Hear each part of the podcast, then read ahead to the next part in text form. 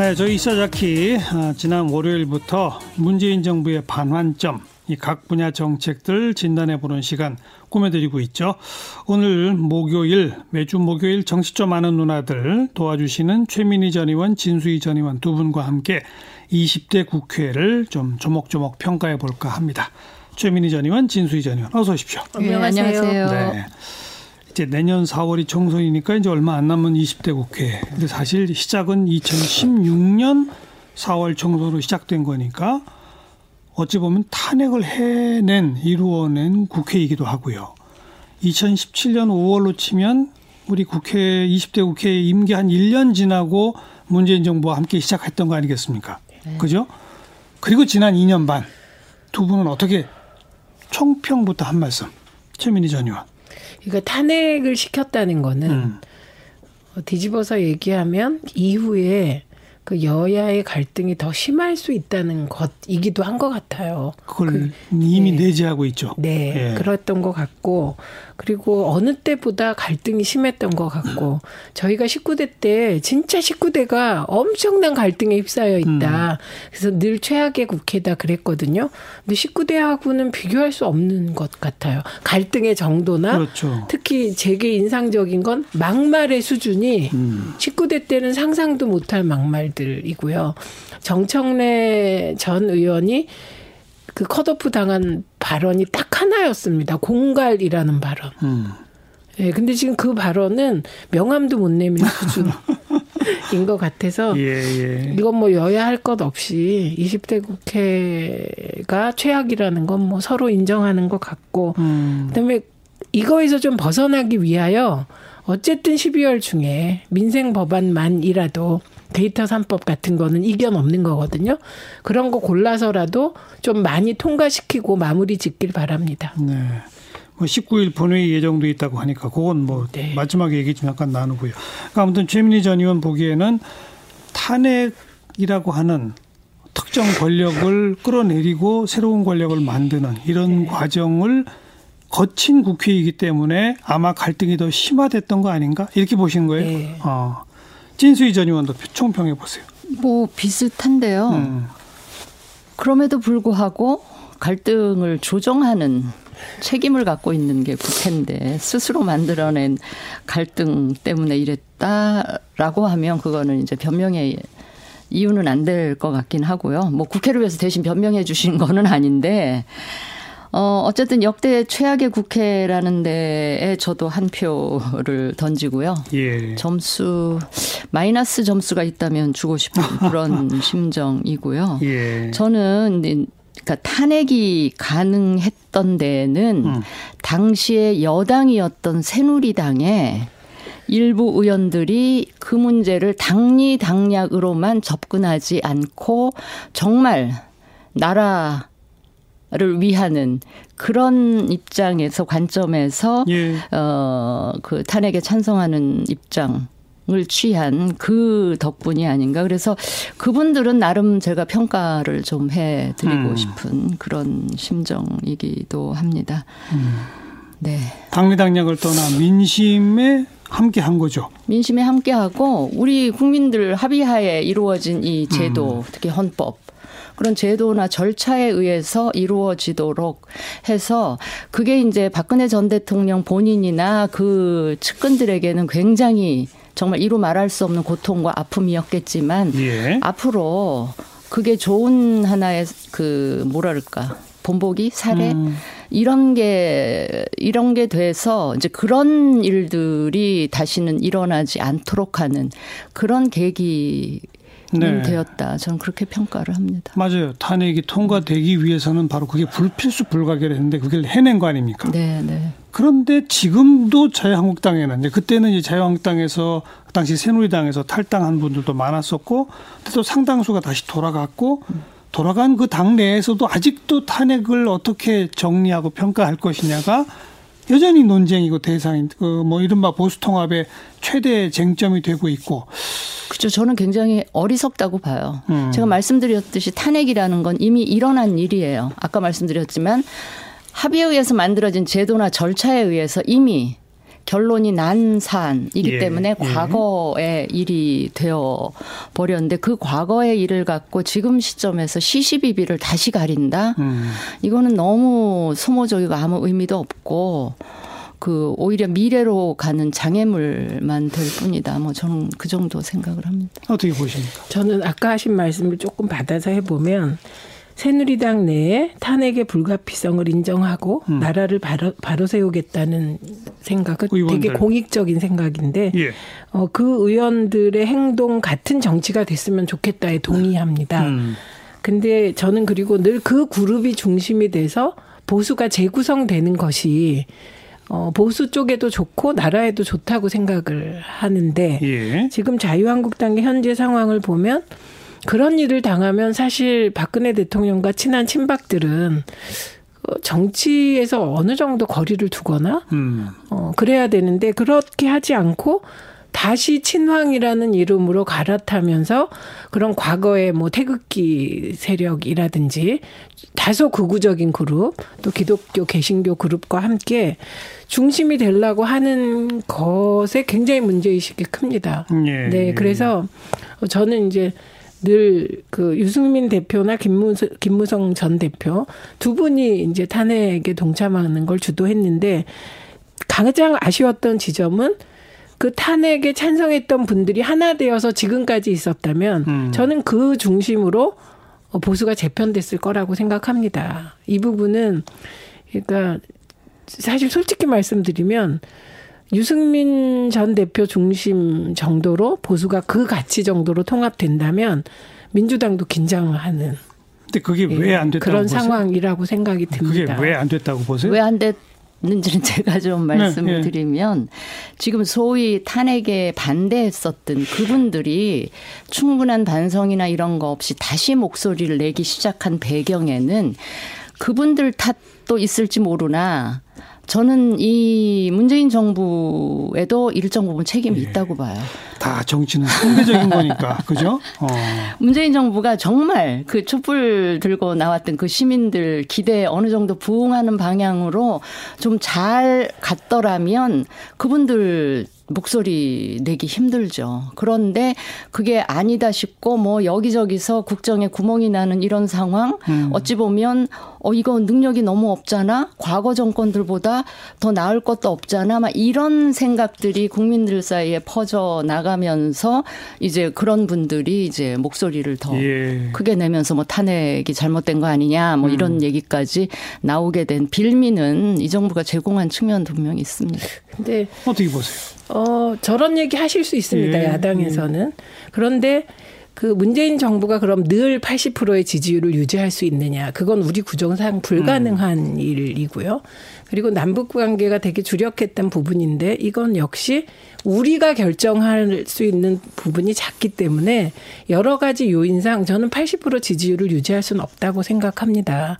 그리고 늘 민주정부가 들어서면 샌드위치가 되면서 여러 가지 어려움이 있죠. 근데 그렇기 때문에 김무성 전 대표와 일부 그룹이 자유한국당에 다시 들어갔다는 것까지 그 설명할 수는 없습니다. 예. 그것은 제가 보기에는 유승민 전 대표를 제외한 나머지 부분 나머지 부분들은 음. 어, 탄핵에 대한 반대가 공익적 이지 않았을 수도 있겠다. 다른 것일 수도 있겠다.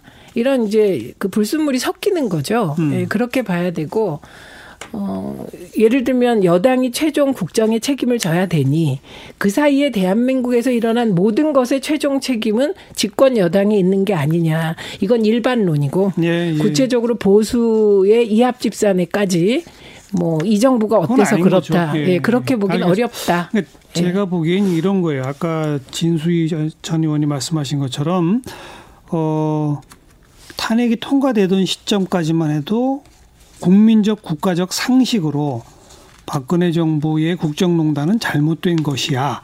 그러니까 상식이었단 말이잖아요. 근데 상대적으로 문재인 정부가 집권했는데 기대에 부응하지 못하고 잘못하는 측면이 있어서 야당이 비판할 수 있어요. 근데 그 비판을 하다 보니 탄핵이 잘못된 것이야. 박근혜 정부는 잘못한 게 없는데 정치적으로 희생됐을 뿐이야. 이게 또 상식으로까지 먹혀버리는 상황을 만든다? 이거야말로 이 보수 진영 내부가 풀어야 할 숙제가 제대로 안 풀리고 있는 거 아니냐? 이거 아닙니까?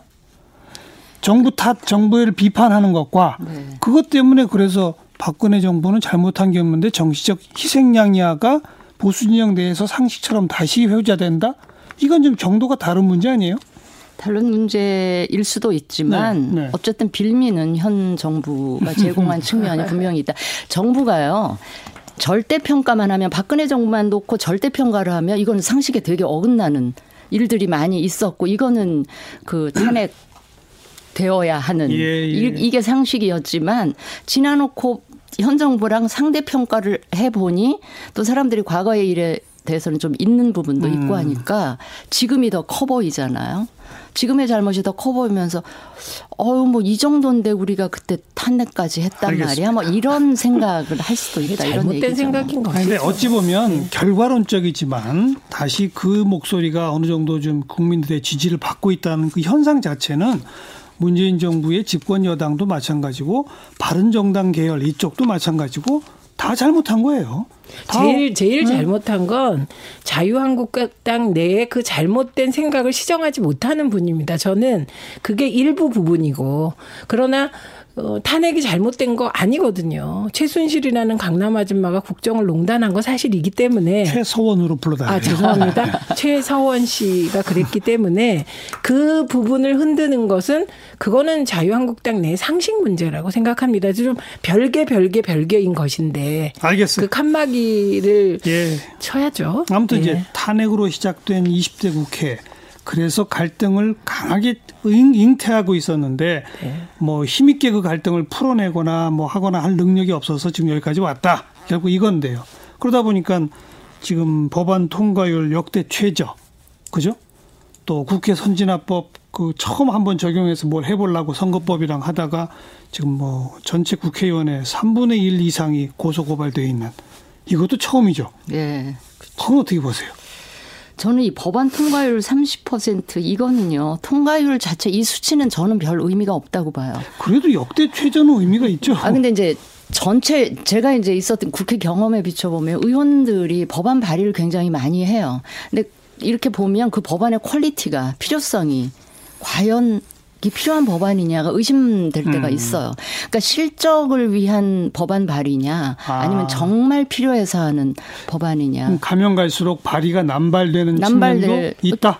그러니까 의정 활동 평가할 때요. 바깥 시민단체나 이런 데서 평가할 때 정량적인 평가를 그걸로 하죠. 해요. 발의 실적. 아 최근에 민주당 그 공천 기준 중에 그런 것도 어. 부분적으로 조금이지만 들어가 있는 그런 상황이다 보니까 의원들이 그런 이유로 발의하는 법안도 굉장히 굉장히 많기 때문에 법안 발의된 걸 보고 정말 의미 있는 중요한 음. 법안이냐를 따져가면서 이거 법안 통과율을 따지는 게 그래야 그 수치가 저는 의미가 있다. 뭐 이런 그 말씀인 거고요.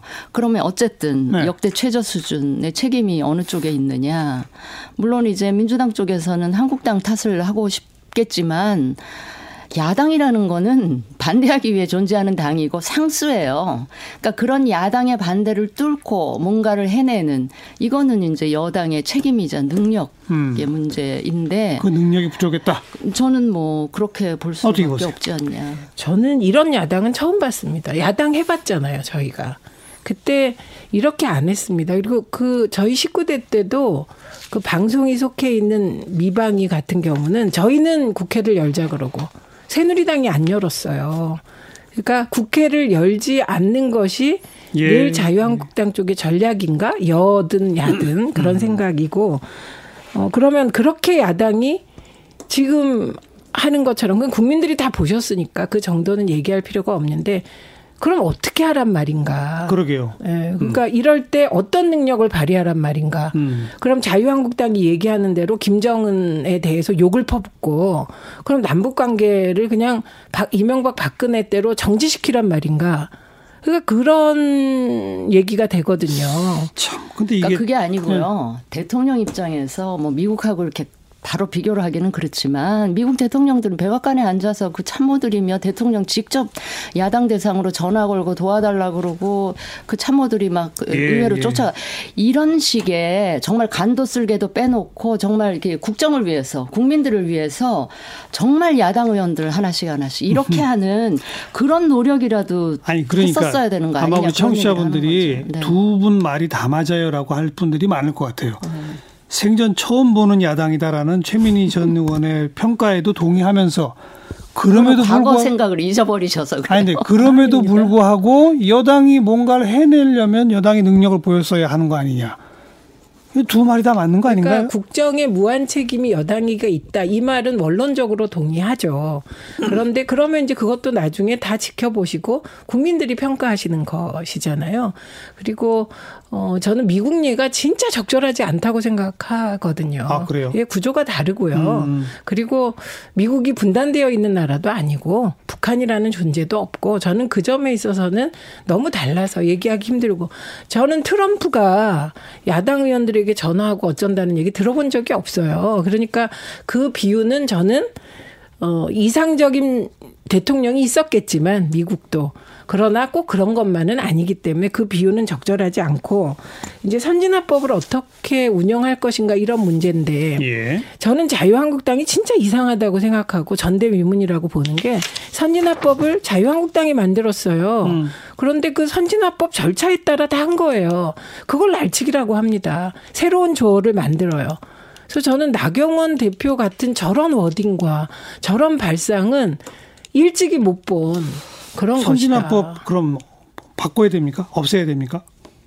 뭐 저는 필요하다고 생각합니다. 개정이 필요하다. 네, 그럼에도 불구하고 진수희 전 의원.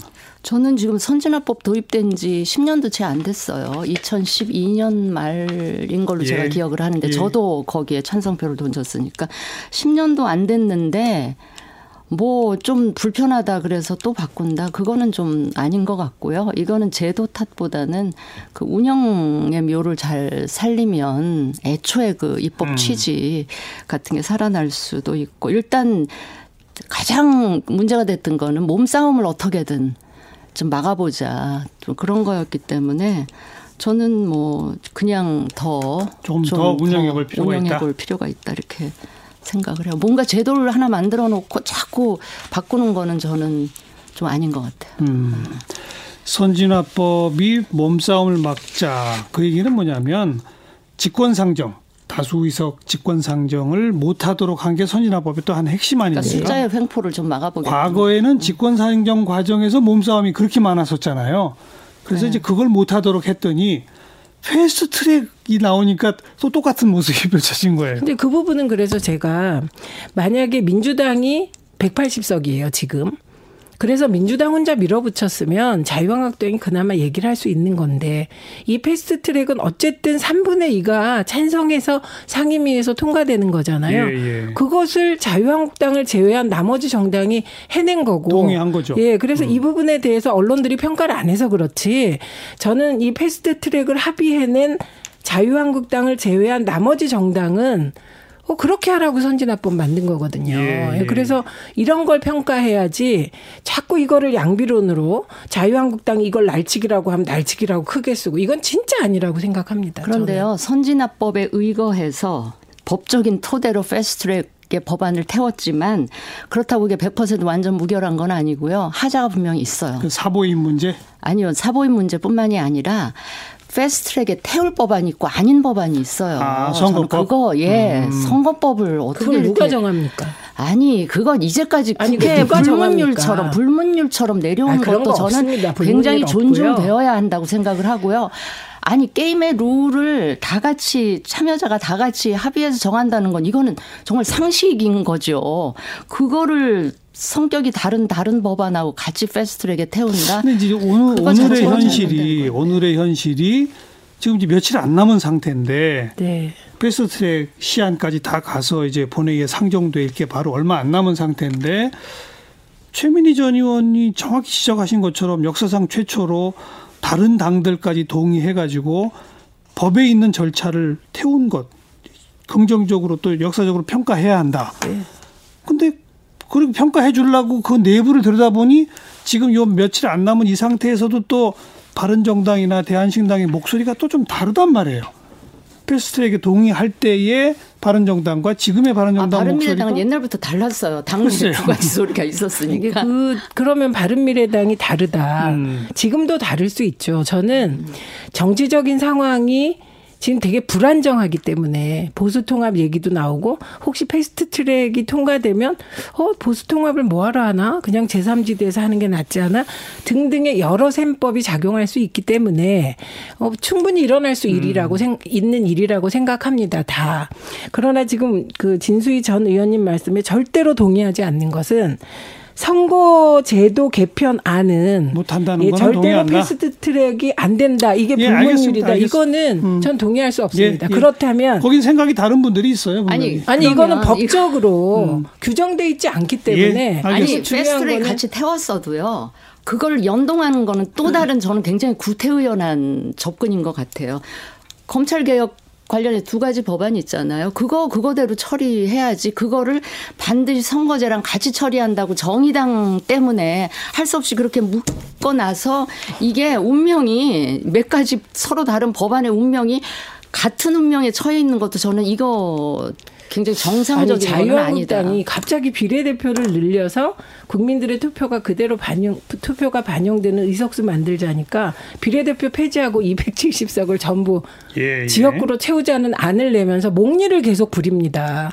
기회를 줘도 참여를 안 합니다 논의에. 아니, 그러면 알겠습니다. 어떻게 알겠습니다. 하란 말입니까? 예. 그러니까 법률에는 뭐 선거법은 이거 하면 안 된다라고 없다. 말씀 맞아요.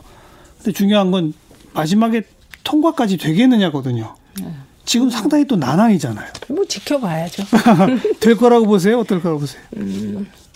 해내려고 애쓰지 않겠습니까? 아, 물론 당연히 그렇겠죠. 어떤 거요? 선거법이요? 예, 아니면 선거법. 검찰개혁법? 선거법. 이게 다 같이 묶여있기는 더 어려워졌다고 저는 보는 거죠. 음. 근데 모르죠. 저기 그 이탈표 없이 저는 그렇게 생각을 했어요. 선거구 획정 줄어드는 것까지 다 그림을 그린 다음에 선을 그은 다음에 이게 국회 본회의에 올리면 이거는 뭐 안 될 게 뻔하다 이렇게 생각을 했는데 일단 이그뭐200 통과시켜 놓고 통과시켜 놓고 그 다음에 이제 이게 그 그린다. 그 예. 그림을 그리는 거라 이제 예. 뭐 이건 어떻게 될지 모르겠습니다만 박지원 의원 전망에 따르면 굉장히 어둡게 보시더라고요. 글쎄요. 자, 민주당이 별로 의지가 없다 알겠습니다. 이렇게 평가를 하시더라고요. 아니 의지가 강력합니다. 20대 국회 어, 역사상 최초로 한 일들이 많습니다. 탄핵도 가결시킨 그런 국회고요. 패스트 트랙이라고 하는 것도 처음 만들어 본 국회고요. 근데 이게 마지막까지 어떻게 될지는 아직도 오리무중인 그런 상태입니다. 한 달? 한 달 있으면. 오늘 여기까지입니다. 최민희 전 의원, 진수희 전 의원 고맙습니다. 네, 고맙습니다. 감사합니다.